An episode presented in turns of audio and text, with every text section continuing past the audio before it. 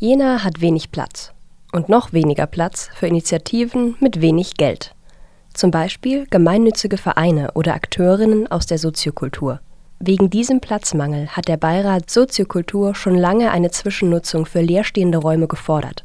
Darauf ist die Stadtverwaltung jetzt letztes Jahr eingegangen und hat eine Stelle bei der Bürgerstiftung geschaffen. Diese Stelle soll leerstehende Räume an die Menschen weitervermitteln, die Räume suchen.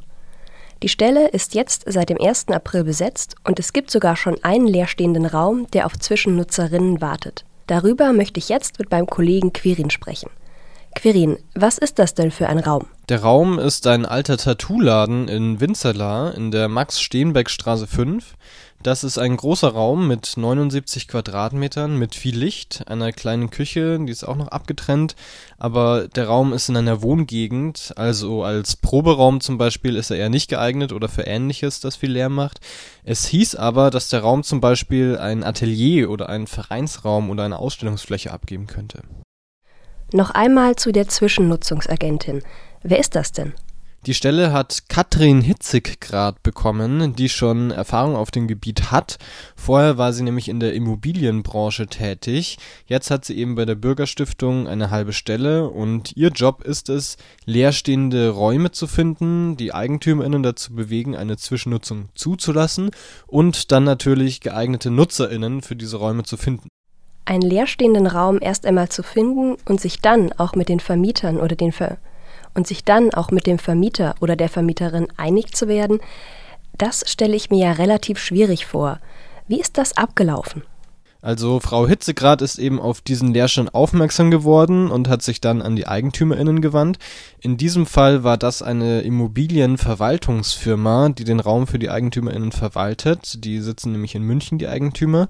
Die haben dann relativ schnell ihr Einverständnis gegeben und jetzt muss eben nur noch ein passender Nutzer oder eine Nutzerin gefunden werden. Es haben sich tatsächlich auch schon einige Menschen an Frau Hitzegrad gewandt die im Moment Räume suchen, aber es soll eben abgewartet werden, bis wirklich die passenden gefunden werden.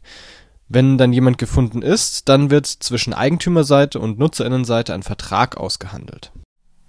Heißt das, dass man dann Miete zahlen muss, um die Räume nutzen zu können? Ja, man muss schon Miete zahlen, aber nicht so viel, wie wenn man dauerhaft mietet. Also der Mensch von der Immobilienverwaltung hat gesagt, dass es 50 Prozent der Kaltmiete sind, die man zahlen muss. Nebenkosten kommen dann natürlich noch oben drauf. Für die EigentümerInnen hat das natürlich den Vorteil, dass man laufende Kosten decken kann, weil so ein leerstehendes Gebäude kostet natürlich immer Geld und man hat natürlich auch einen Imagegewinn, irgendwas Gemeinnütziges zu tun. Es war ja der Beirat Soziokultur, der darauf gedrängt hat, eine Zwischennutzungsagentur ins Leben zu rufen.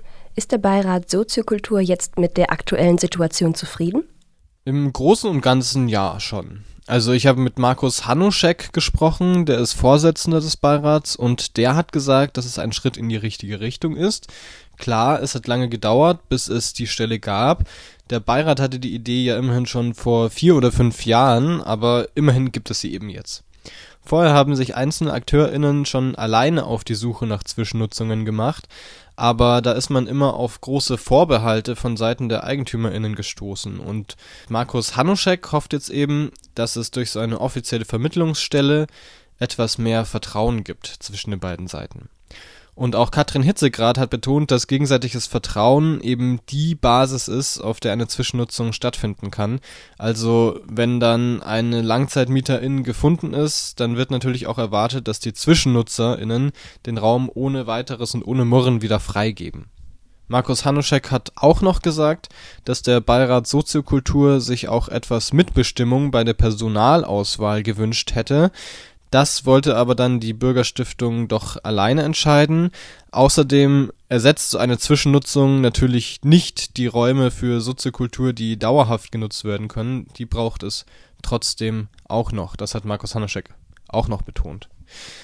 Eine andere Stimme aus dem Beirat Soziokultur hat das Ganze noch etwas drastischer formuliert, dass man eben bei der Entscheidung übergangen wurde, mehr oder weniger, und dass das ganze Anliegen dem Beirat Soziokultur aus der Hand genommen wurde.